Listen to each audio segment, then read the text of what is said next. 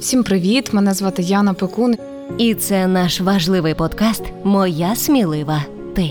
Про інклюзію, про прийняття і про любов до своїх дітей. Розмови з мамами, які виховують дітей з інвалідністю.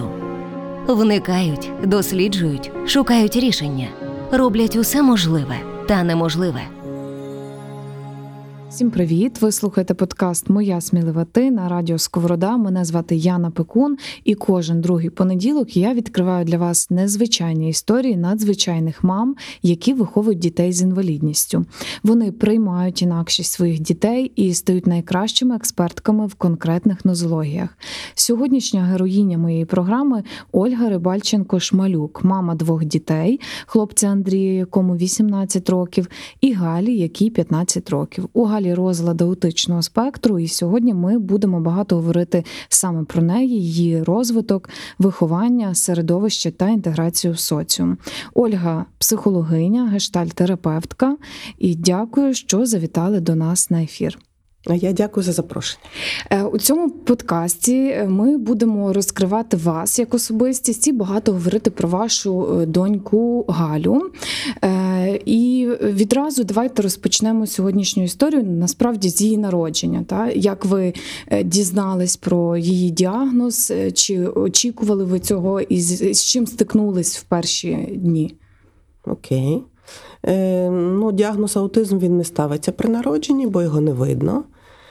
І, звісно, ніхто не очікує. Нема таких батьків, які б очікували. І, е, навіть навпаки, всі знають, що впевнені, що зі мною цього статись не, не може. І я теж була в цьому впевнена.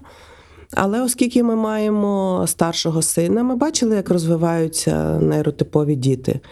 І в якийсь певний час ми помічали, помітили, що в неї щось іде не так. І це видно, бо порівнювали, і і не дивиться в очі, не, на ім'я не.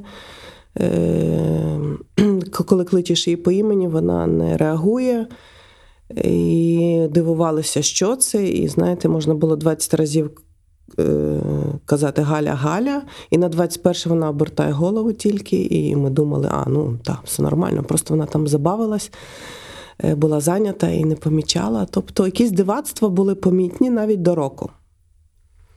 Е, якби я тоді знала, що таке аутизм взагалі це слово, ну я його десь чула тоді, але так тільки. Напевне, з фільму Людина дощу і все. І якби я то знала, можливо, якби ретельно та ми зверталися до лікарів, ми зверталися до фахівців. Всі нам казали, що все в порядку, тому що у всьому вона розвивалася, в принципі, як всі звичайні діти. Єдине в неї була видно, що от порушена трохи така соціальна взаємодія. В якому віці ви таки поставили діагноз? Е, ну, ми поставили з чоловіком його самі спочатку, тому що ми знайшли анкети. Скринінг звичайний, проанкетувалися і ще й відповідали, я пам'ятаю на питання, прибріхуючи собі, закриваючи очі і ставлячи там менше балів, ніж потрібно.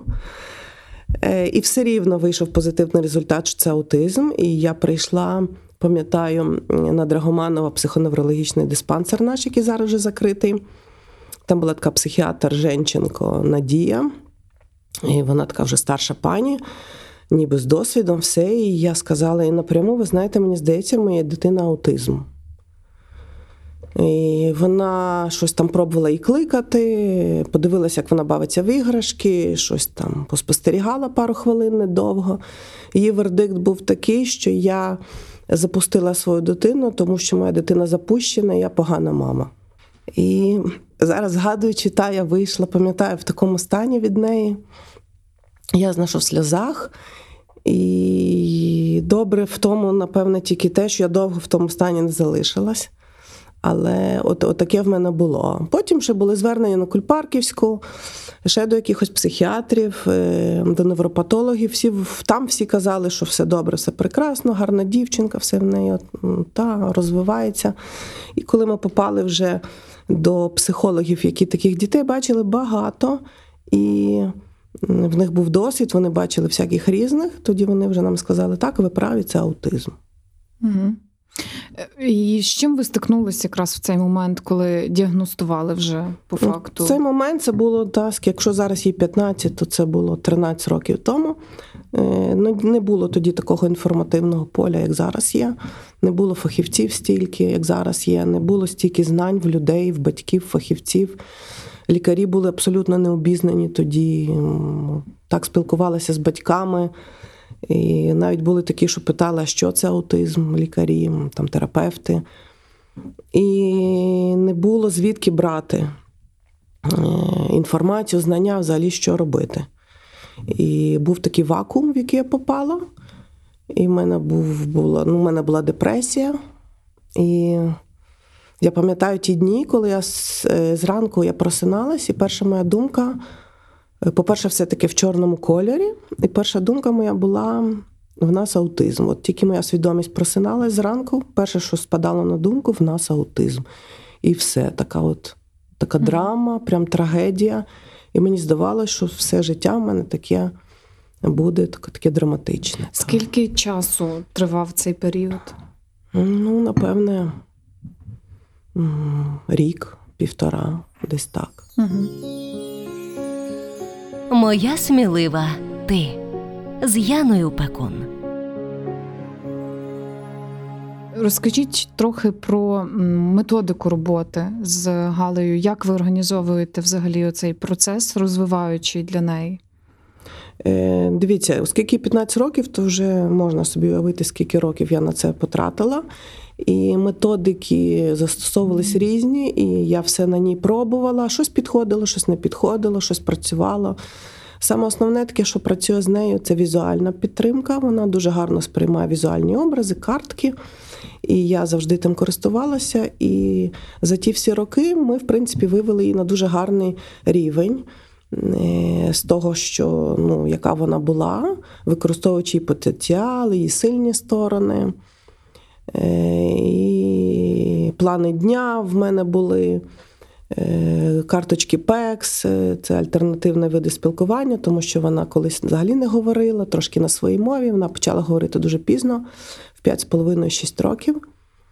Зараз вона говорить, але вона мовою користується так дуже по мінімуму. Та так, е, вона може говорити реченнями, вона може повторити будь-що, але коли вона спілкується, щось хоче, вона говорить одним словом. Угу. А освітній процес? Освітній процес це зараз вона вчиться в школі, довіра, спеціалізована школа. Е, Загальноосвітня школа е, їй не підходить, вона би не потягнула в неї сенсорні розлади серйозні. Їй було б дуже важко в великій кількості дітей в тому галасі. Е, Є таке поняття в наших дітей як сенсорне перенавантаження. І вона би не змогла. Колись вона ходила в звичайний садочок, з якого нас попросили піти. Тоді ще не було інклюзії, знаєте. Мгм. І, а я тоді була точно не в ресурсі, щоб боротися з системою, з тим всім, і мені було дуже складно. І коли нам ну, зробили нам всякі такі умови, щоб піти з садка, забрати її, бо вона заважала, вона реально заважала. Я це усвідомлюю на заняттях, там могла бігати, коли треба сидіти, слухати казку, яку читають. І ми пішли звідтам, і тоді я її оформила в садок джерело. І це для мене було такі мої дуже сильні переживання, що з звичайного садка, де є абсолютно здорові діти, вона попадає в джерело, де є всі особливі діти. Та, і це я пам'ятаю, було для мене таке: вау, все, моя Галя в джерелі. Та я тоді ще не знала, наскільки. Е- наскільки їй там буде добре, наскільки їй зайде той садок, це навчання, це чуйне ставлення, е, ця компанія, яку вона там буде мати, яку мама їй знайде там компанію. Та я тоді ще не знала, і так для мене це такий був, звісно, удар спочатку. Та. Чи ви працювали е, як батьки особливої дитини?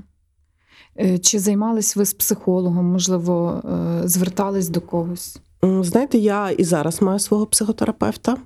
Я зверталася і тоді, але напевне е, більше з іншими своїми проблемами, тому що мені особисто прийняти і навчитися з тим жити, допомогли більше такі самі батьки, як я. Батьківські групи, батьківські кави, на які я пам'ятаю, попала перший раз на таку батьківську каву. Я прийшла і побачила, а там е, стільки таких мам, як я. І я виявилася, що я не одна така, і у всіх такі всякі різні діти. І так поступово-поступово я знайомилась е, з батьками, з мамами, да, такими, як я, на заняття, коли ми привозили своїх дітей. Ми так курсували по заняттях, знаєте, по місту разом. І тепер ми вже дружимо з сім'ями, і це такі тісні стосунки, теплі, емоційні. То мені, от якщо ми говоримо про прийняття діагнозу, прийняття дитини такої особливої, мені більше допомогли такі самі мами, як і я. Угу. Перебування в, в такій компанії. Так. Угу. Е, якщо говорити про графік е, Галі зараз, з чого він е, складається, як ви його наповнюєте? Зараз е, в неї є навчання. Ну, зараз от канікули були, та прогулянки.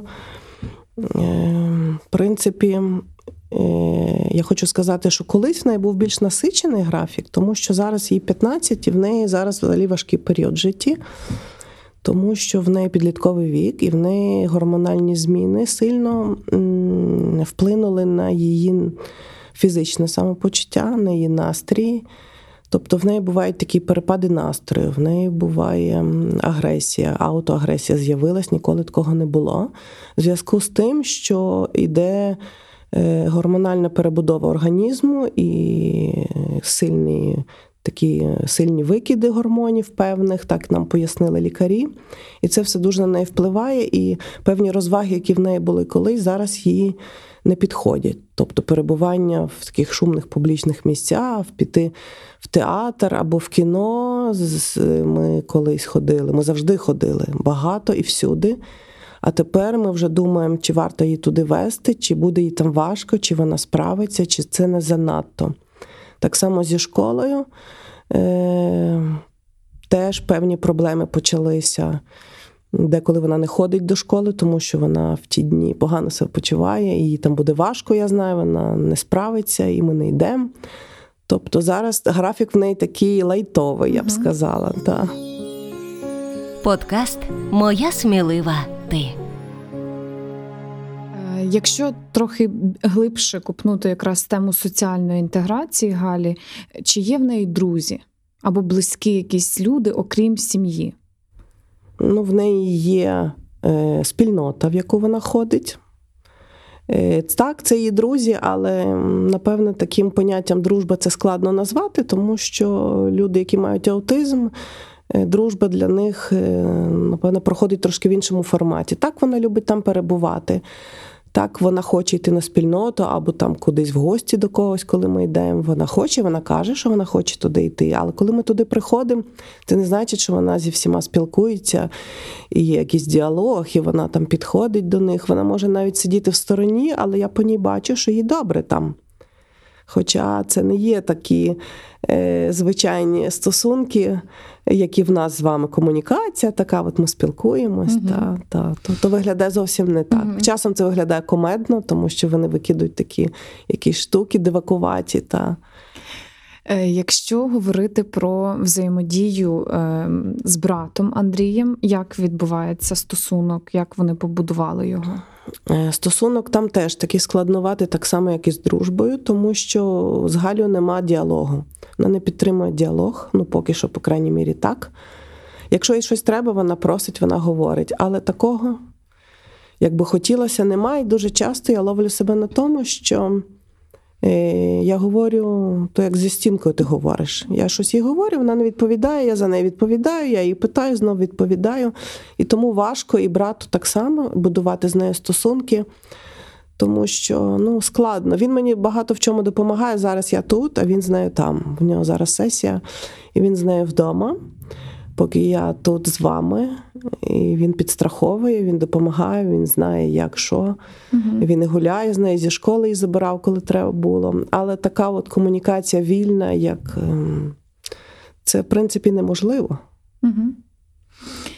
Якщо е, все ж таки говорити загалом про виховання двох дітей, що для вас в сім'ї є найбільшими викликами і, можливо, перемогами? Ну, перемога це взагалі те, що вона з нами, і ми призви... ну, звикли, ми організували якби так життя, щоб якби було добре всім, щоб світ не крутився навко- навколо неї. Тому що дуже часто буває так, я сама себе ловлю на тому, що я щось забагато їй часу приділяю, щось я забула про сина, про чоловіка.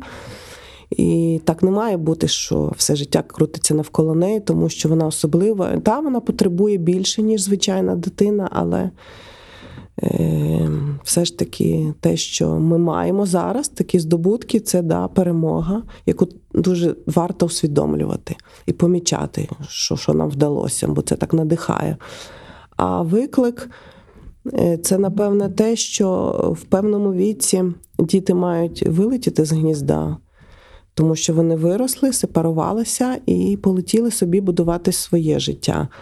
І ми з чоловіком час від часу говоримо про це, що в нас це не відбудеться сепарація з нею. Е, Як каже мій чоловік, це такий вічне немовля, яке треба постійно біля неї бути, супроводжувати, допомагати, підстраховувати.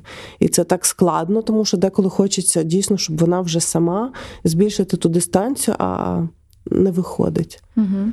Ви якраз зачепили дуже добре тему виховання дітей разом з чоловіком. Як вам вдається організовувати цей процес? Як у вас відбувається розподіл обов'язків в контексті виховання? Знаю, що це дуже особистий досвід. В кожної сім'ї це абсолютно по-різному. Розкажіть, як у вас? Ну, в нас чоловік більше працює, ніж я. І тому я більше з нею, і всі побутові штуки теж на мені. Але коли вільний час, то ми завжди його проводимо разом. Тобто прогулянки, поїздки, подорожі наші це завжди разом. І просто навіть ввечері поїхати в центр і пройтись по площі ринок, вона дуже любить. І та, та, це, це таке є. Е, Ми стараємось, нас деколи розходяться погляди з чоловіком на її виховання, на те, що там треба дотримуватись чогось чи не дотримуватись. Він е, пробує її більше рамкувати, я послабляю ті рамки, бо я деколи просто не маю сили на то. І він тоді мені робить зауваження, ми сперечаємось, і, і ну, ми говоримо про це. Тому що дійсно ну, буває складно з нею, дуже складно. Деколи хтось один з нас не витримує, тоді другий бере на себе.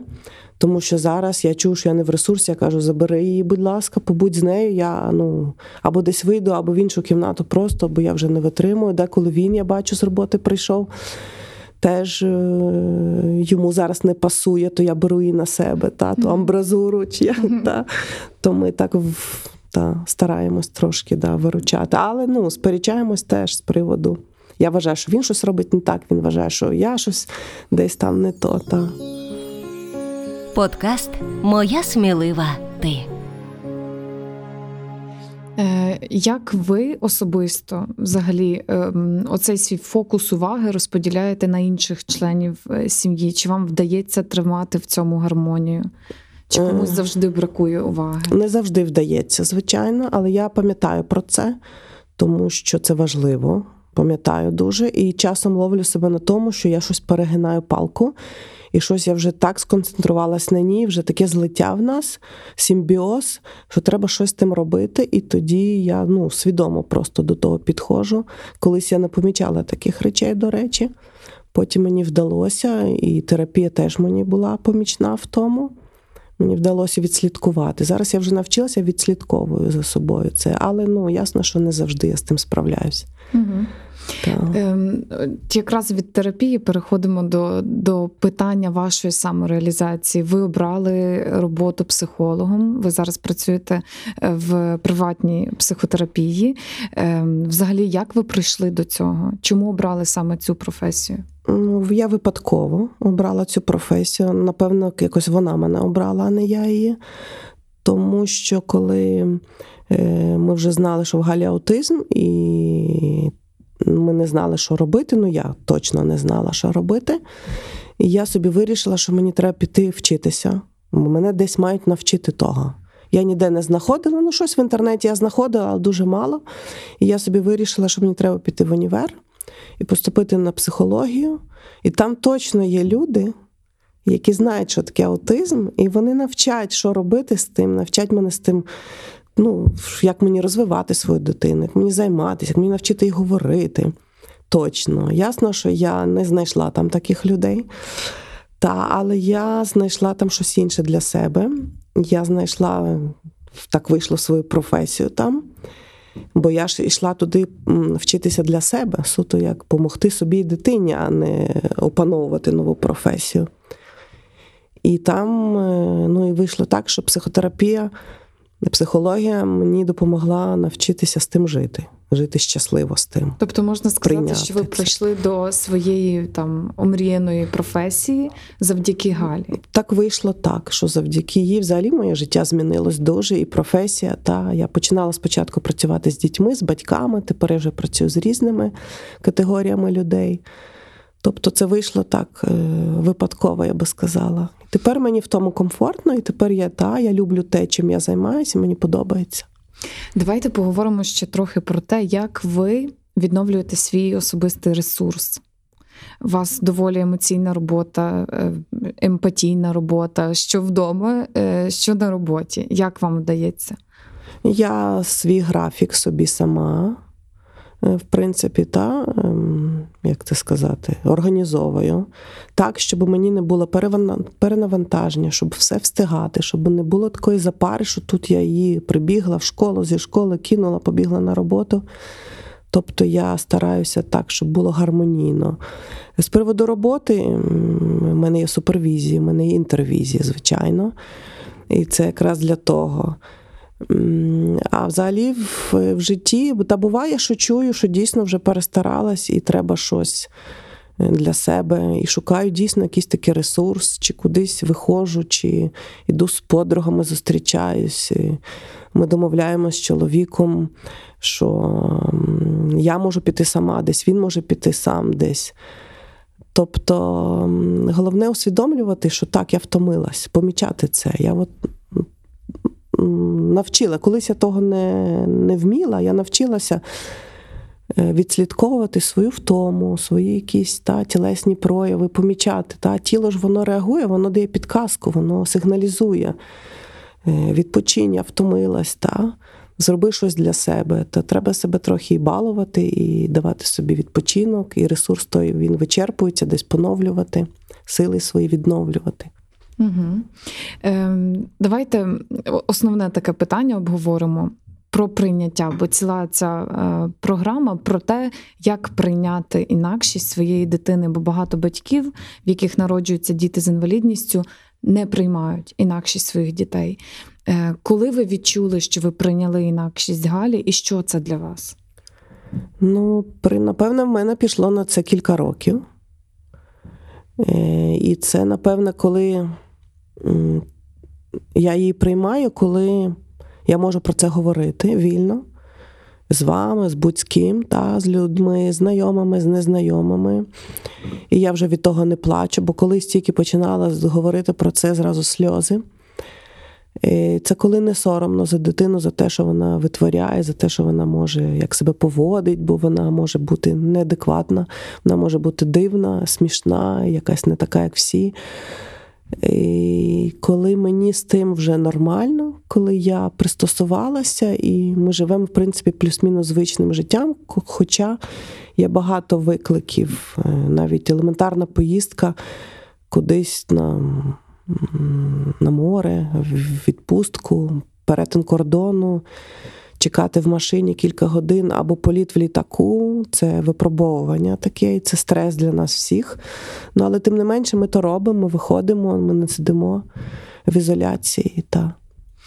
Е, Якщо е, все ж таки переходимо теж до моєї улюбленої частини з порадами, та якби вам сказали порадити щось собі тоді, коли тільки народилась Галя, і разом з тим це можуть бути поради для тих батьків, в яких тільки народились діти з інвалідністю або кому діагностували інвалідність, що б ви порадили? Я би, напевно, порадила собі, не порадила, я би сказала, що вона не буде така, як вона зараз. Вона буде змінюватись, рости змінюватись, і вона буде ставати кращою, і з нею буде легше. Тому що коли Галя була маленька, вона з нею було поведінково, вона була дуже складна, з нею було важко. І мені здавалося, що коли їй буде 20 років, і вона буде так само робити мені істерики і падати в калюжі. І я думала, як же ж я її буду витягати, коли їй буде 20 років? А я, в мене ж не буде сили вже її велику тягнути. Та як я буду справлятися з тим? І тоді я не знала, що вона стане інакша. І мені було страшно від того, що вона така залишиться. І тому я би сказала собі: не бійся, вона зміниться, і ти будеш бачити, і всі зусилля, які ти вкладаєш, всю роботу в неї, ти побачиш цей результат, але з часом. На те піде час, не зразу. Угу. Дякую, Олю, вам за сьогоднішню е, гарну і відверту розмову. Дякую за те, що поділились з нашими слухачками і слухачами власним особистим досвідом. Я бажаю вам і всій вашій сім'ї наснаги, мотивації і гармонії. Нехай вам все вдається. Дякую, що завітали. Дуже дякую, Яна, і дякую, що запросили. Приємно було спілкуватись. Всім привіт! Мене звати Яна Пекун. І це наш важливий подкаст Моя смілива ти. Про інклюзію, про прийняття і про любов до своїх дітей. Розмови з мамами, які виховують дітей з інвалідністю. Вникають, досліджують, шукають рішення, роблять усе можливе та неможливе